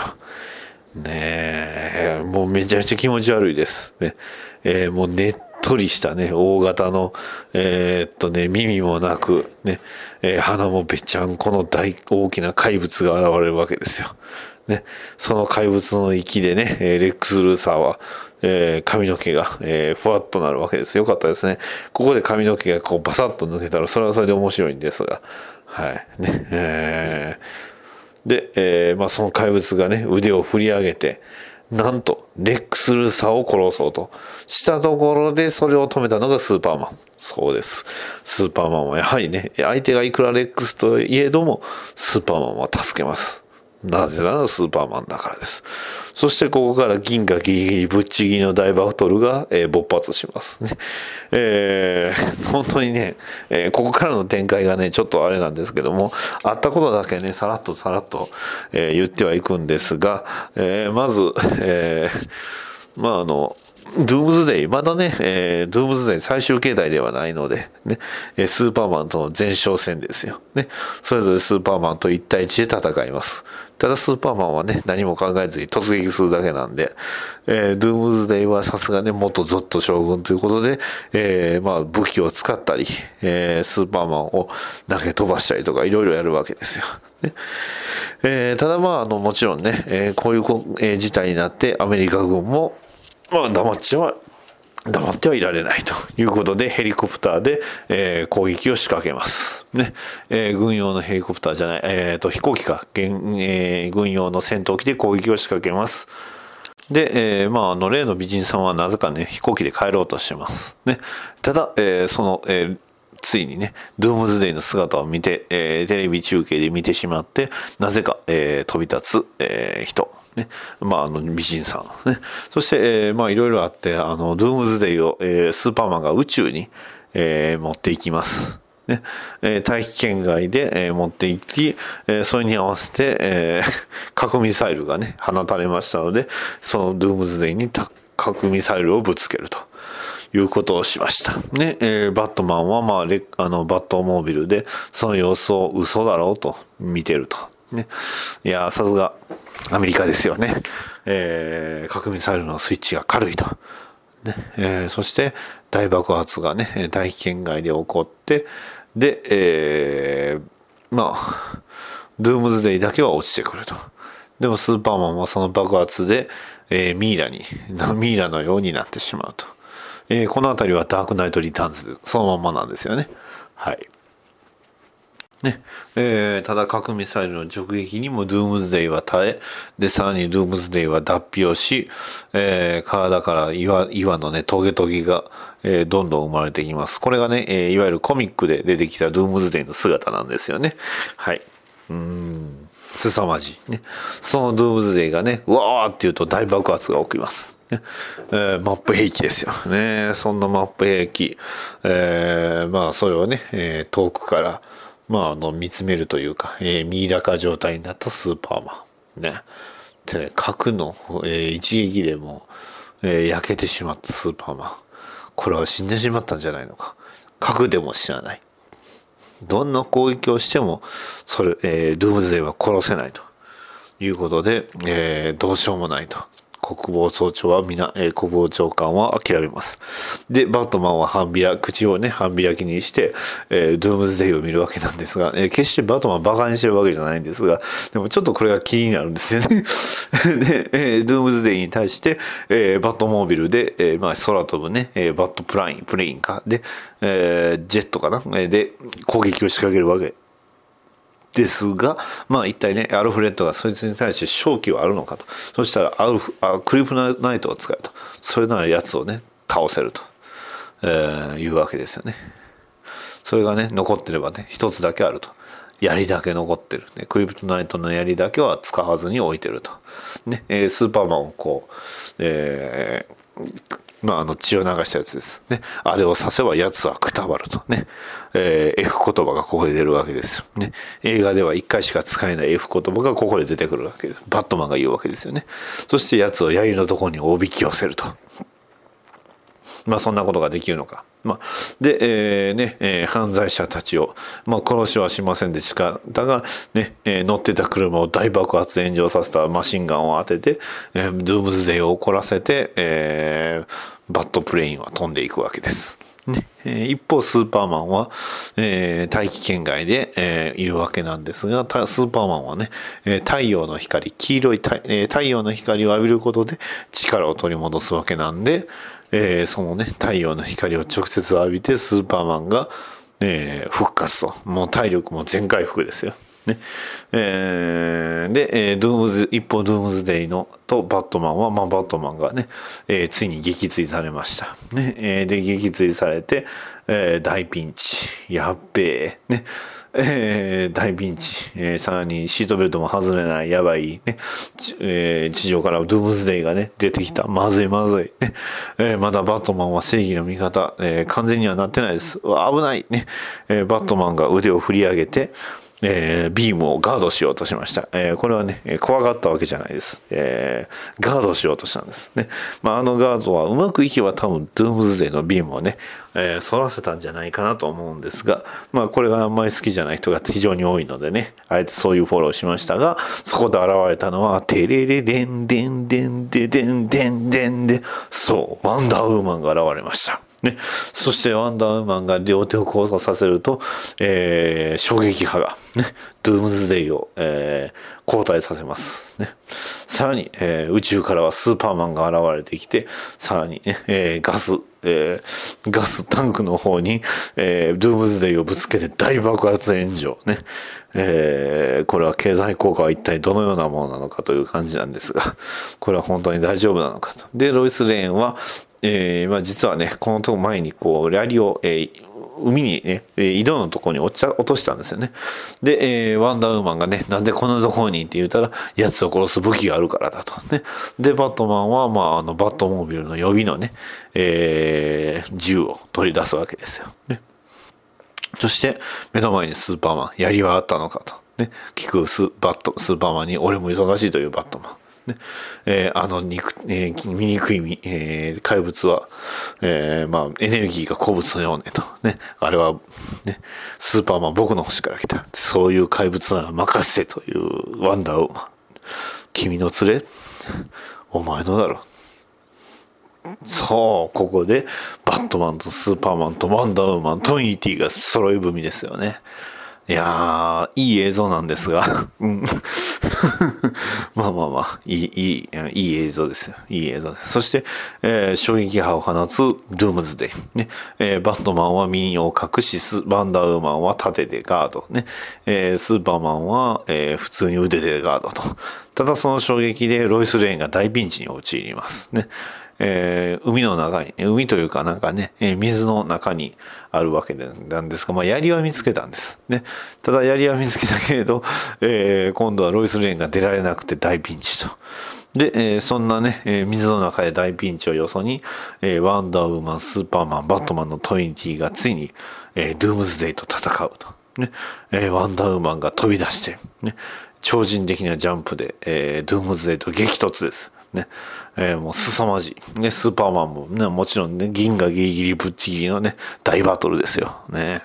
はい。で、えー、ワンダーウーマンも、えー、とにかくね、えー、凄まじい、えー、攻撃力で、剣でね、えー、ドゥームズデイを切りまくる。ね。えー、盾で防御、天に切る、ね、車を飛ばされても車を切る、ね、スーパーマンは捕まったり、ね、えー、あんまりスーパーマンいいとこないですね。殴られたり、蹴られたり、あんまりいいところないですね。ちなみにバットマンはというと、まあ、えー、それを今、とりあえず、えー、状態をね、えー、観察しております。ね。まあ、まあ、さすがにね、危ないんでね。ただ、えー、で、ワンダーウーマンは、えー、まあ、ワンダーウーマンが一番強そうな感じですね。で、一方、ロイズ・レーンはというと、えー、どうやらね、えー、水の中に落ち落とされて大ピンチです。ね。うん、今後では、えー、まあ、息がなくなって酸素がなくなって死んでしまうと、こんなタイミングで死んでしまうのかとね、大変大ピンチ、大ピンチで。で、スーパーマンは、えー、まあ、とにかく、ねね、熱光線でね、攻撃するわけですが、えー、ドゥームズデイも同じ光線が使えます。ね、えー、パワーはドゥームズデイの方が上です。ね。えー、スーパーマンはこう目の両目からしか出せないんですが、えー、ドゥームズデイは口からも出せますんでね。そして、えー、スーパーマンは、えー、まあ、あの、吹っ飛ばされるわけなんですが、そこでね、やっと落ち着いてロイス・レーンの、えー、ヘルプを聞くことができましたと。ね。えー、まあ、やばいと。あそっち行かなきゃと。ね。はい、そっち行くわけです。ね。うんまあ、でも後半はね、えー、アルティメットなシーンはあんまりないんでね、まあ、その辺は良かったなとは思うんですが、うん、ただここに至るまでがね、アルティメットなシーン多かったですね。はい。ね、えー、大丈夫です。えっ、ー、と、あと本編はね、あと30分ぐらいで、えー、チャプターが終わるので、多分それぐらいで終わるんじゃないですかね。はい。で、えー、スーパーマンが、えー、ロイス・レーンを助けました。で、えー、助けて何をするかというと、なんと自分であの槍を取りに行ったわけです。ね。まあもちろん、えー、スーパーマンです。えー、あの槍近づいただけでも力が抜けてしまいます。で、えー、ドゥームズデイはというと、今度はね、ターゲットをバットマンにね、えーえー、見つけたんですが、バットマンは、えー、素早い動きで逃げていきます。すごいですね。えー、あのクリプトンのビームだってバットマン避けれます。ね。えー、さらに煙玉を使って、えー、隠れて、で、姿を消すことも、えー、うまくいきました。ね、えー、ここの一瞬のシーンでね、こう、ね、バットマンのダークナイトリターンズの、あの例の有名なかっちょいいシーンがあるんですが、まあ、それって結局、えー、ドゥームズデイから逃げるっていうね、まあ、しゃあないです。ね、えー、まあ、それは、えフリーザと、え悟空の戦いに、ね、えもちろん、ね、ヤムチャは、えまあ、混じらます。まあ、混じることはできませんのでね。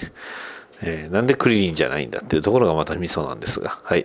で、えーまあ、槍をね、えーまあ、なんとか、えー、フラフラいながらも、なりながらも槍を、えー見つけたクラークケント。ね。えーまたロイス・レーンが槍を投げて、まあ、クラークケントから離すんですが、えーまあ、あの、バトルの様子は、えーまあ、やっぱり、えードゥームズで優勢と。ね。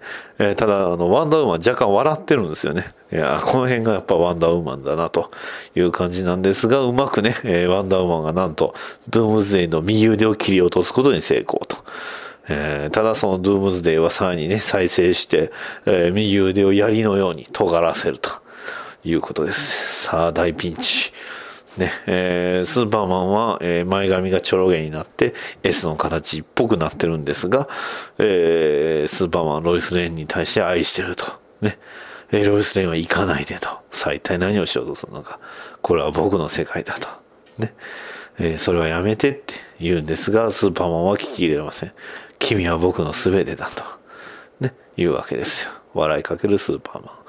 そして、えークラーク、やめてクラークと言われるんですが、スーパーマンは飛び立ち、えー槍を使い、掴み、ね、えーワンダーウーマンはね、えー例の真実の、えー縄で、えードゥームズデイを捕まえます。ね。えーそれでもなお、えー発行し続けるドゥームズデイ。それに対して緑の粉末が、そう、バットマンが遠方から、なんとね、ヘッドショットを決めていきました。はい。すべてはこの時のためだったんですね。そしてスーパーマンが、えー力を弱らせながらも、えー槍を掲げて、えードゥームズデイに突進。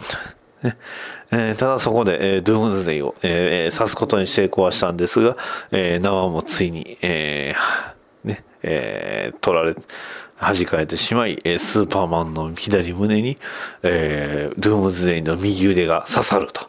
ね。えーそこで抜かず、えーその槍を抜かの手のね、えー槍を抜かずスーパーマンは、えむしろそのままその、え手を掴んでさらに奥へとね、えねえ自分が傷つきながら、えバットマンの作ったクリプトナイトの槍を、えドゥームズデイに刺すと。そしてついに貫通。はい、そこで、えドゥームズデイがね大きな大量の光を発し、ねえーついにドゥームズデイが生き絶える、ねえー力尽きたということです。はいはい、そして、えースーパーマンは事切れてしまいましたと。ねちなみにね、えースーパーマンの死の方では、えスーパーマンと、えー戦う、まあ、ドゥームズデイは戦うとスーパーマン死ぬんですが、え殴り合いの末でした。まあ、それはそれで壮絶なんですけどね。はい。で、そんな、えー命を失って倒れてしまったスーパーマンのもとにバットマンがやってくると。と、えーワンダーウーマンもやってきましたと。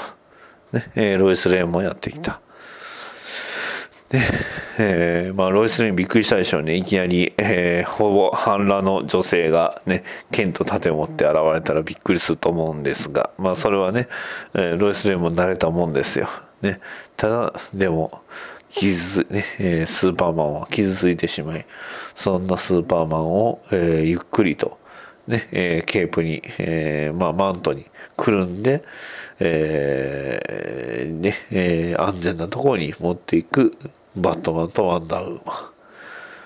ねえースーパーマンがマントにくるまれ、ねえーロイス・レーンが抱きかかえて涙を流し、えースーパーマンが死んでしまったとということでまさにねデス・オブ・スーパーマンですよ。はいね、そして、えーそのねドゥームズデイとの戦いは終わりました。で、まあ、ここでね、アルティメット追加シーンなんですけど、えー、なんかね、えー政府の国の兵士たちが、異例のククリプトナイトの、えークリプトのうち、えー船に行くと、謎の大きなね、大型の巨人というか、変な男が、えーレックス・ルーサーの前にいました。まあ、その正体はどうやらステッペンウルフというキャラクターなんですが、一体何者なんのでしょうかということで、えーで、まあ、あのね、レックス・ルーサーが、まあ、その宇宙船の中にいましたのでそいつはねそれをね逮捕ということです。で、えー、まあ、逮捕されたレックス・ルーサーは髪の毛を剃られて、ね、えー、皆がよく知る、ね、いわゆる、えー、ツルツルなレックス・ルーサーが誕生しました。ね、やっぱりレックス・ルーサーといえばこれですよね。えー、まあそんなレックス・ルーサーは、まあ、あの収監されまして、えー、まあこの、えー、スーパーマンが死んだというのは、えー、記事に新聞の記事になりました。で、えー、その新聞の記事をね、えー、編集長が見るんですが、えー、そこの記事にはスーパーマンデッドと書かれていました。えー、デイリープラネット。そしてね、えー、次のページをめくると、なんとそこには、えー、二人のね、人間の、えー、記事が書いてありました。一つはね、えー、レックス・ルーサー逮捕。で、もう一つは、えー、クラーク・ケントが、えー、キルド、えー、レポーティング、ゴッサム・バトルと。ね、ゴッサムの戦いで、えー、クラーク・ケントが殺されてしまった、死んでしまったというね、One of our own クラーク・ケント will be missed というね、えー、いうことで、えー、クラーク・ケントの写真も載っていますということです。ね。はい。えー、そして、えー、まあ、クラーク・ケントのお葬式ということです。ね。えー、まあ、そこにもちろん、えー、デイリー・プラネットの編集長もいますし、えー、もちろんロイス・レーンも来ていると。で、えー、ロイス・レーンと、えーまあ、マーサ・ケント、ね、が、まああのね、最後、えー、クラーク・ケントの棺の前で涙流していますと。ねえー、そして、えー、マーサ・ケントがロイス・レーンに対してとあるものを渡します。そうね、渡したものというのはまあ封筒なんですけど、その中には、なんとね、えー、指輪が入っておりました。うんね、実はね、えー、まあその、要はそういうことですね。はい。ねえー、またねその指輪を見て涙を流すロイスレー、ねまあ、そしてね、えー、まああのー、バグパイクの、えー、ともに、まあえー、棺で、えー、送られる、まあ、クラーク・ケントと、まあ、あの国葬ね、えー、盛大に盛大な国葬が行われたのはスーパーマンの「まあ、お葬式でした。ね。えー、正常期の、えー、旗に、えー、囲まれ、多くの人々に、ね、えー、囲まれました。クラーク・ケントを囲んでいたのは、まあ、カンザスのね、えー、要はその畑の、ね、えー、まあ、畑であり、畑の作物に、えー、囲まれ、ね、その参列の人も、まあ、ごく、まあ、少数って言っても結構なね、40人ぐらい、40人、50人ぐらいなんですが、まあ、えー、それとスーパーマンの、えー、まあ、お葬式は、まあ、国葬ということで、多くの人々、ね、えー、たくさんの軍人たちに、えー、見守れな見守られながら、こう、送られていったと。ね、えー、それぞれが、まあ、皇太子ですね。はい。ねえー、大きな大砲がね、えー、まあ撃たれて、えー、そんな、えー、2つのまあね、えー、お葬式ね、え、スーパーマンの方にはクリプトナイトの大きな S のマークの書かれた、えー、棺、ね。えー、クラーク・ケントの方は、えー、普通の、ねえー、カンザスで生まれた、ね、カンザスで育った男の棺。ね。えー、ということで皇太子なそんな2つ。ね。あなたの死者は生きて私の亡骸はよみがえると。ね、えー、牧師さんか神父さんか分かんないんですけど、えー、まああのお葬式が粛々と、えー、なされると。ね、で、えー、ここからね、まあおそらくほぼほぼ最後のアルティメットシーンなんですが、まああの最後小切手をね、えー、取ってこないとって、お葬式代を払わないとというんですが、実はお支払いはもう支払って済んでいます。匿名の寄付によって。一体何者なのか。そしてそんなね、えーまあ、スーパーマンのね、えー、お葬式を、えー、見つめる二つの影、一つの影か。ね、遠くから見つめる一つの影。そしてそこに近づいていく一人の女性。はい。ね。えー、匿名の寄付とは一体何ウィーンさんなんでしょうね。はい、えブルース・ウィーンが、えー、スーパーマンの、まあ、クラーク・ケントの方に来ていました。そしてえー、こういうわけです、ね、国葬は立派だったが棺は空だと。ワンダーウーマンは言います。兵士として葬るのは彼のないの敬意よと。希望の光を失ったと。バットマンが。ここはまあブルース・ウィンでしょうね。言います。そして彼の意志を引き継ぐと。仲間を探そう。そう。えー、バッドブランドを使い、ね、えー、まあ、あの、闇の中にいたし、ね、闇の騎士は今やここにはいません。戦士を見つけて共に戦う。そこにいるというのは、正義の騎士、ね、バットマンなわけです。そう、ここで、バットマンがついに生まれました。ワンダーウーマンはかつて人間と共に戦いましたが、100年前、えー、世界が闇に包まれた。人間が帰ってしまった。もう手遅れだと。でも、バットマン、ブルース・には言います。まだ間に合うと。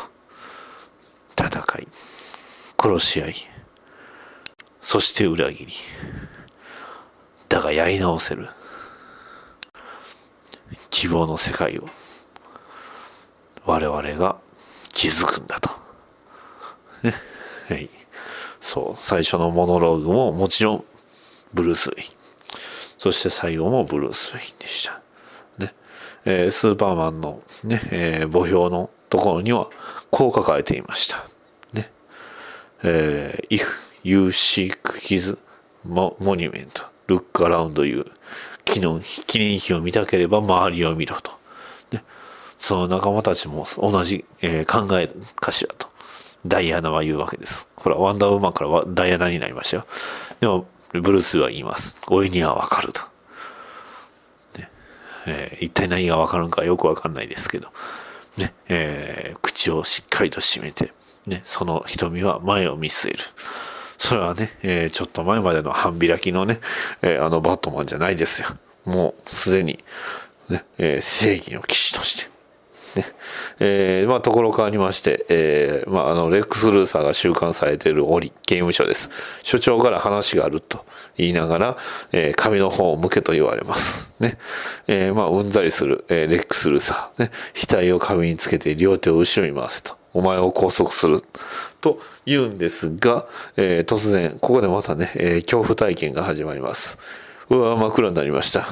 うわ怖い怖い怖い怖い。そして電気がついた先にはなんとね、えー、バットマンがいるわけです。ね、えー、正義のね、えー、目を叩いてるんですけど、まあその様子はもう恐ろしい恐怖の一言ですね。怖すぎますよ。ね、そんなバットマン、ね、えー、レックス・ルーサーに近寄ってね、どこ、何をしようと、どこへ行こうと、見張っているぞとね、例のまたバット夜勤を見つけてね、見つめてこう、こ脅すわけです。でもレックスルーサーは動じません。なるほどね。力でねねじ伏せるのかと。誇り高きウェイン家の名誉も屋敷も今やボロボロだと。ね、バットマンイコール、えーレえー、ブルース・ウェインだと、レックスルーサーは知ってました。だけど、ね、えー、もうすでに遅いと。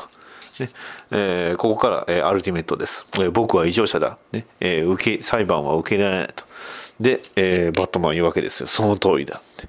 そういうやつを治療する施設があると。ね。だが、お前が行くのは、ゴッサムのアーサム・アカイラムだと。ごめんなさい。アーカム・アサイラムだと。その声をね、えー、聞いた瞬間、名前を聞いた瞬間、なんとね、レックス・ルーサーが、えー、ずっとね、薄ら笑いをえ、浮かべてたんですが、その笑みも、え、消えてしまいました。俺の友人たちがお前を待ってると。ね、えー、アーカムアサイラムには一体どんな友人たちが待ってるんでしょうね。それこそね、え、リドラー、ペンギン、トゥーフェイス、そしてカイトマンですかね。はい。え、そんな、えー、まあ、えー、レックス・ルーサーを脅したバットマン。でも、すでに鐘は、鐘は鳴ったと。ね。えー、奴らも聞いた。ね、えー、一体どういうことなんでしょうか。暗闇、暗闇の中でと。黒い、暗い宇宙でと。ね。すでに神は死んでしまいました。そして、えーバットマンはね、バットブランドを、えーレックス・ルーサーにはつけずに、ね、えー壁にね、えーパンチいっぱい、一発かまして、えーレックスを脅しわけです。でもレックスは怯えませんね。えー奴らは飢えているって、金は鳴ったぞって、やってくるぞね。リンリンリンリンリンリン、リンリンリンリンリンリンというわけですよ。ね。はい。ね、一体、奴らとは一体何者なのか。ね、一体どういうね、えー何が起ころうとしているのか。それは、今後のね、えー次のジャスティスリーグに待ってるわけなんですが、最後のシーンとして、えーレックス・ルーサーが、えーまあ、絵を変えてました。ね、えー空から悪魔がやってくる絵に変わってました。でも、えー空から悪魔はやってきます。でもその絵は地上から天使がやってきています。ということです。ね。で、えーまあお墓ね、えーもう完全に、まああの、ロイスが、ロイス・レーンが、えークラーク・ケントのお墓に、に、え砂をかけます。ね。えーまあブルース・ウェインも帰ってしまいましたと。ねえーその砂を最初にかけて、えーロイス・レーンも去っていくわけなんですが、ね、ね、えー最後、ね、そのロイスがかけた砂が、砂が、砂が、一瞬、ふわっとここでエンドロール。はい。ね。えー最後にね、えエンドロールが流れるわけです。というわけで、いかがだったでしょうか？バットマン V スーパーマン、ドン・オブ・ジャスティス、アルティメット・エディションということで。はい。いやー、長かった。ね。はい、えーここまで聞いてくださった方、ありがとうございます。ね。えーというわけでなんでね、えー映画が終わりましたということです。まあ映画館でね、最初見た時はもうとんでもないものを見てしまったというね、感想でした。ね。えー面白い、面白くないじゃなくてね、とんでもないっていう感想がまたね、この映画らしいなとは思います。ね。